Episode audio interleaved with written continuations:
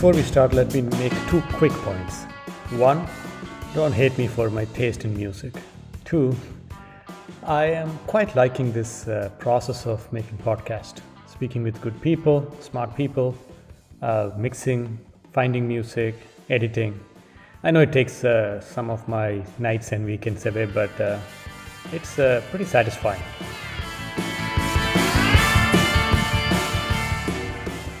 So last week we discussed uh, pathbreakers, and I think I wrote a check that I couldn't quite cash, uh, talking about how to build champions during the COVID days. So this time I wanted to go find a real world champion in champion building and have uh, her explain to us how she does it. So that's what I did. I hope you enjoy.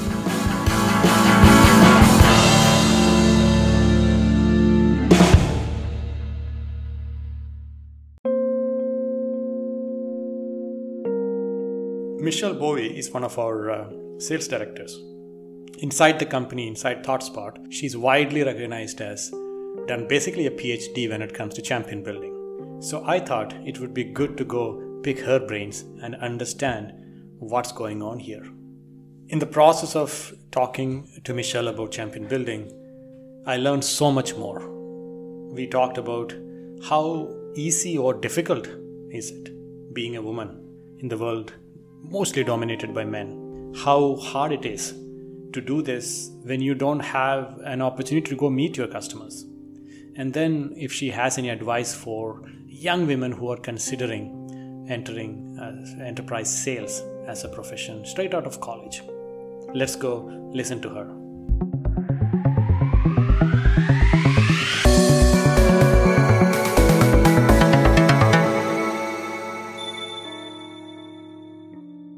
So I asked Michelle first about what champion building is all about. Why is it important when it comes to enterprise sales?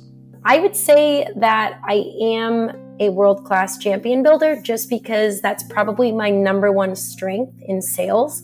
It's kind of why I got into sales. I love talking to people, I love learning from people, and I love meeting new people every single day. And that's really what champion building is about. Now, there is this common refrain about how sales is all about listening. We all know that, we all understand that. But there is something interesting that Michelle talked about that happens even before you have an opportunity to meet your customer and start listening.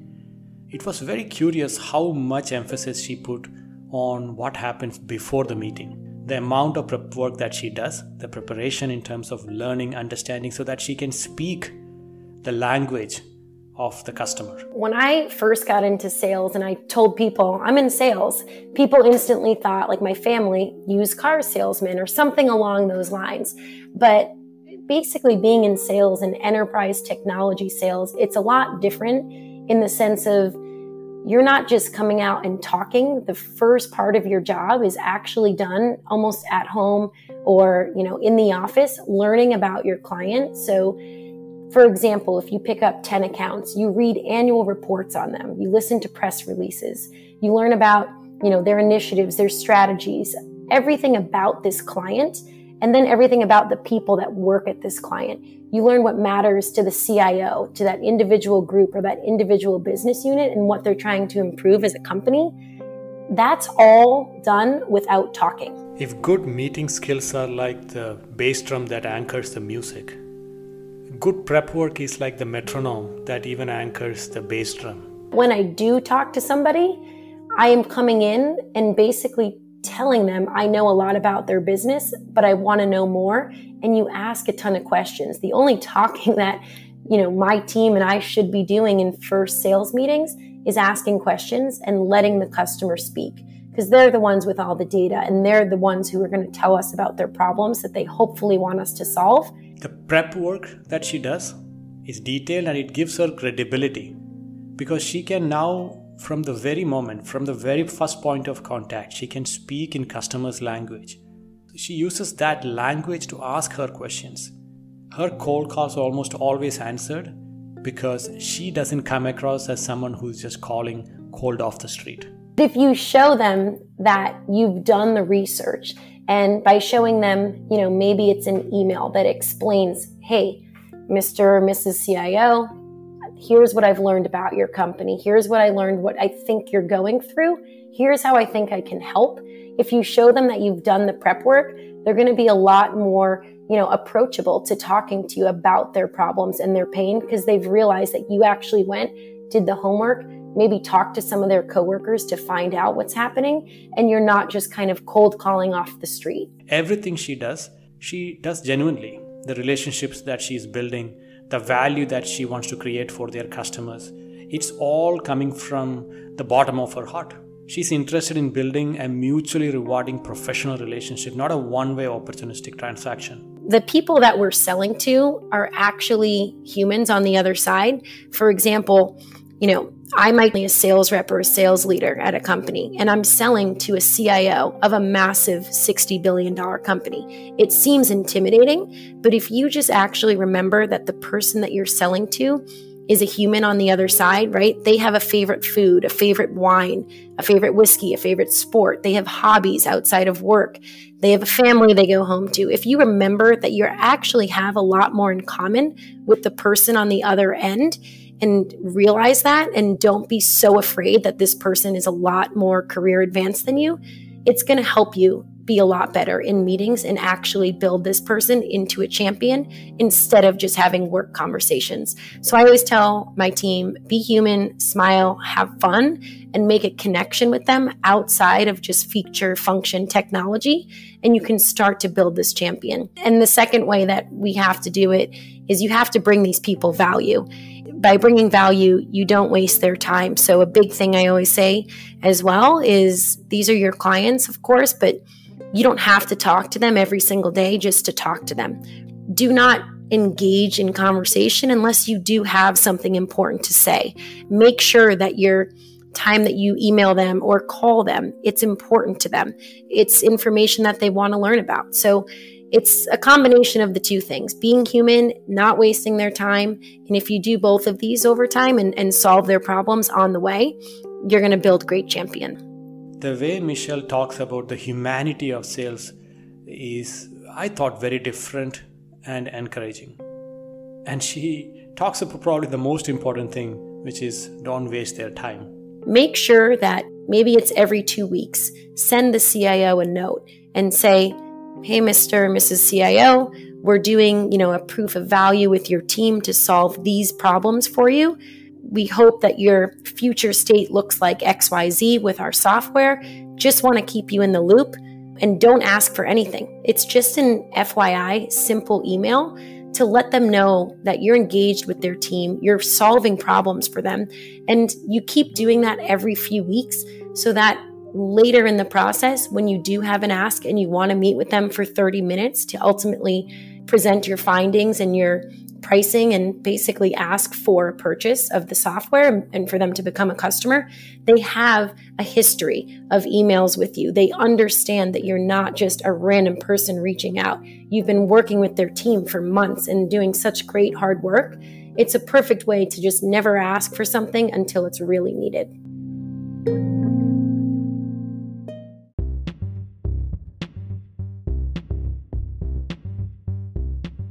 Asked Michelle about how things have changed with COVID.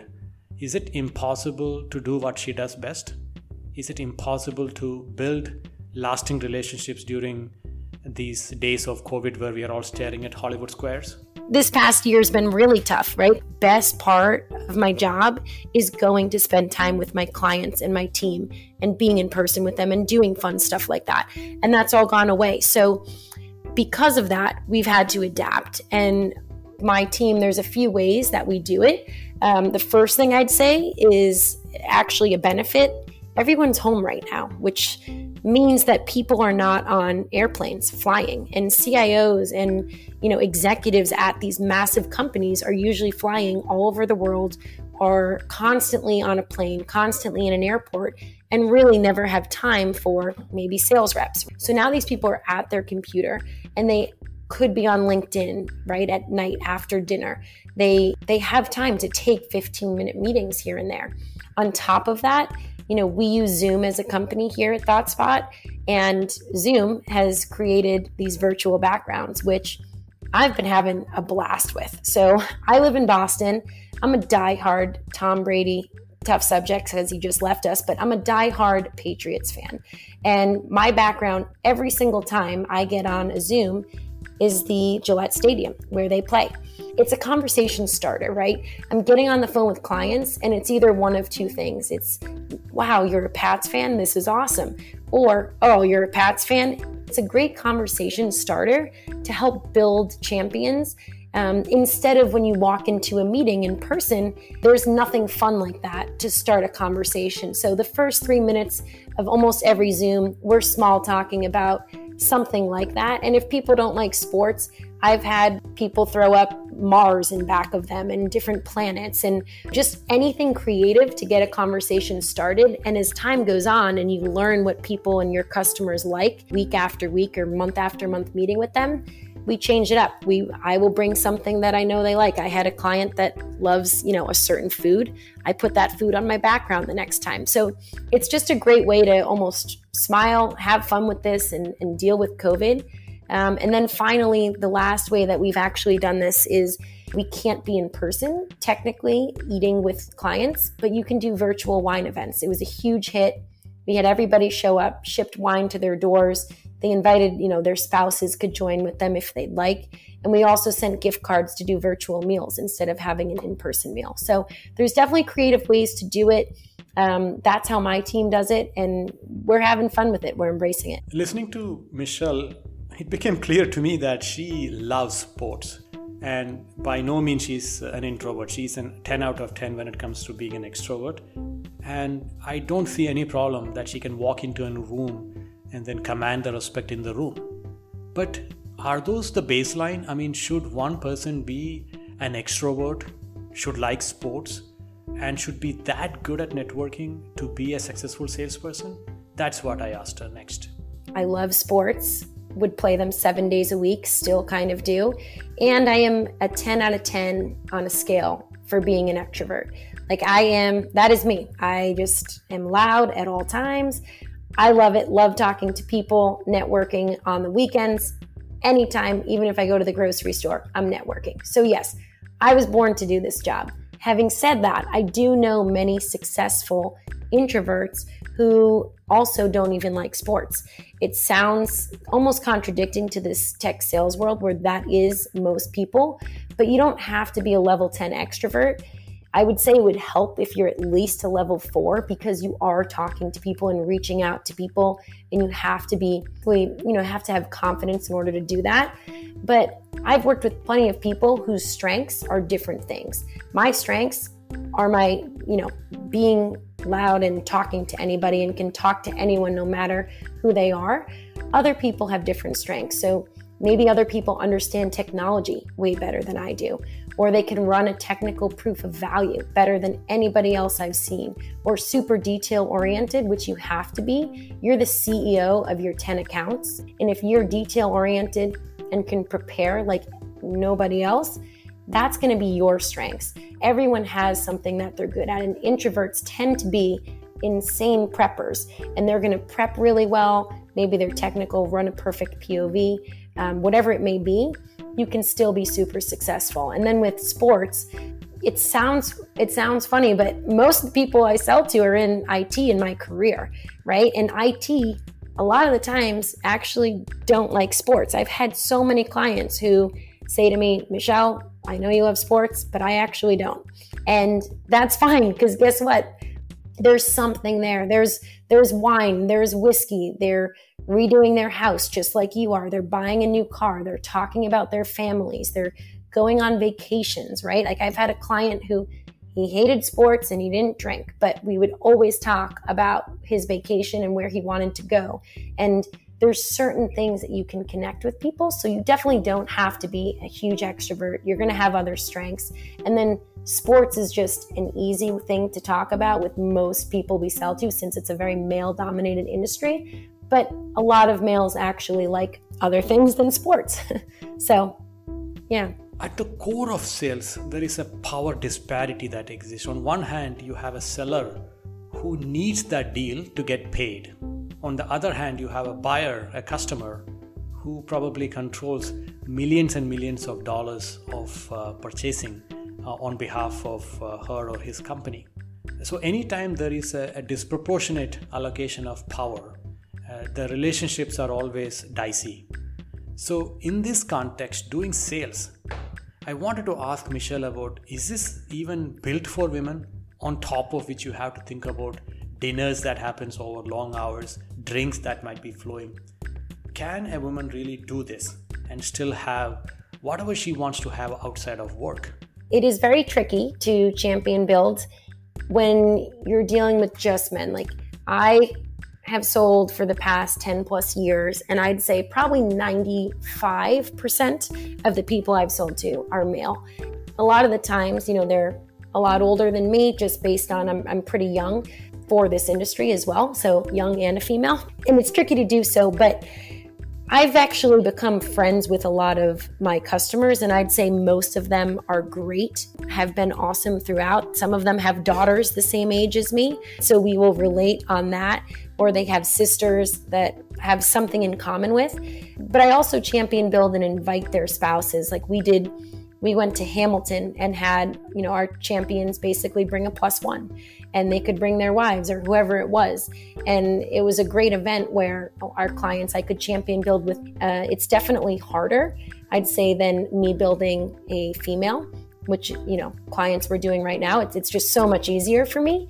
But, you know, you have to make sure you're professional, bring them value, and show them that, that you're really there to basically make their company a better company because you're solving problems and then from there the dinners and all of that will come and you'll talk work and you'll talk sports and usually that works. From michelle's answer it sort of became clear that yes there are problems and i can clearly sense that she was trying not to cross the line but there have been experiences that were not pleasant. Even if it is 1% or 10% the question is what happens when a customer crosses the line. And I asked Michelle about that, and her answer was extremely encouraging and real.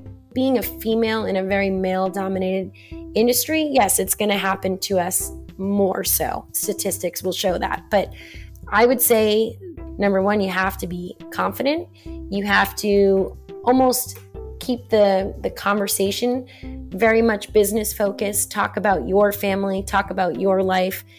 Don't ever offer up anything that would sound inappropriate or anything like that. I always keep conversations very appropriate and very on track, which is why I always talk so much about sports. But it happens. And if it and if it does happen, make sure you tell somebody and make sure that it's reported for sure because just like there is maybe one out of a hundred people that are bad, there's 99 other people who are fantastic. And when you deal with the other 99% of people who are amazing to work with and sell to, and, and guys that are fantastic, it's worth it. Sorry, there's always one bad egg in every industry, in every situation, whatever we're talking about. Um, but specifically talking about this, I'd say the 99% definitely outweighs the 1%.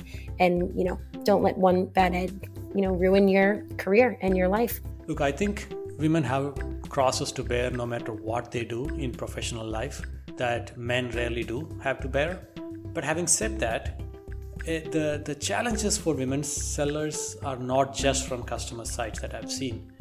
When evening people are hanging out at a bar and drinking, uh, let's imagine a group of men who are probably competitive in everything they do. Let's imagine that uh, the best seller for that season or that quarter is a woman. Obviously, majority of uh, male sellers being respectful towards that, but I've also seen at least a handful of them uh, using the fact that she is a woman uh, against her, uh, saying things like, well, obviously she can flirt her way into any account she wants. She can sweet talk anyone to do a POC when she wants to. I don't have that luxury. More often than not, in most almost all cases, these are excuses, sour grapes.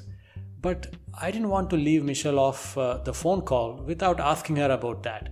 How does the peer pressure of working in a group of uh, professionals, mostly 90 95% men, uh, and when she is as competitive as any one of them, how does it work when she beats them, and how do others respond to it? I'll give you an example of just someone on my team right now who's she's working and selling to all females uh, at this client in New England. She is champion building them better than I've seen in years for someone to champion build, and it's female to female.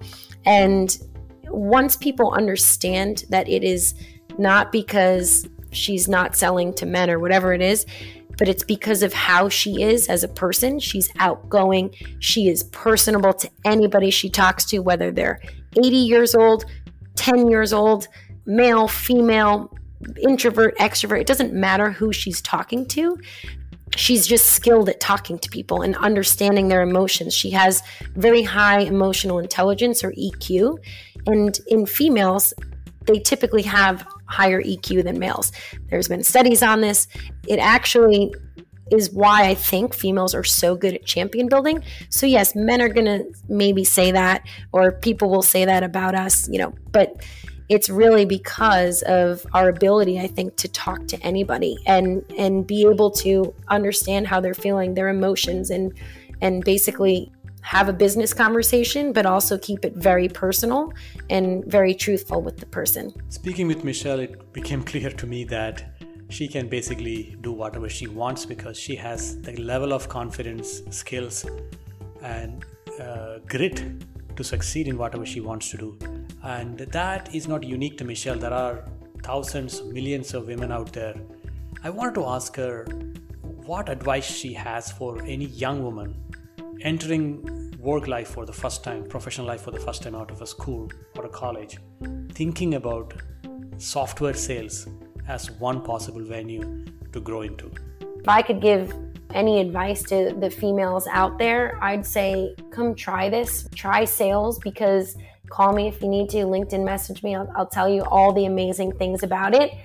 But it's actually not so bad to be one of the only females in sales right now because I'm calling on a CIO who has 50 sales reps calling on him. I would guess that about 48 to 49 of the people calling on him are male. I might be the only female calling on him which is going to allow me to stand out. So, like other females trying to get into this industry, sales is an industry. The more you sell, the more you get paid. So, I'm trying to stand out and do a lot and basically stand out from my competition. And being a female, you're going to instantly stand out. You're going to be one of 50. It's okay because that's going to make them remember you more.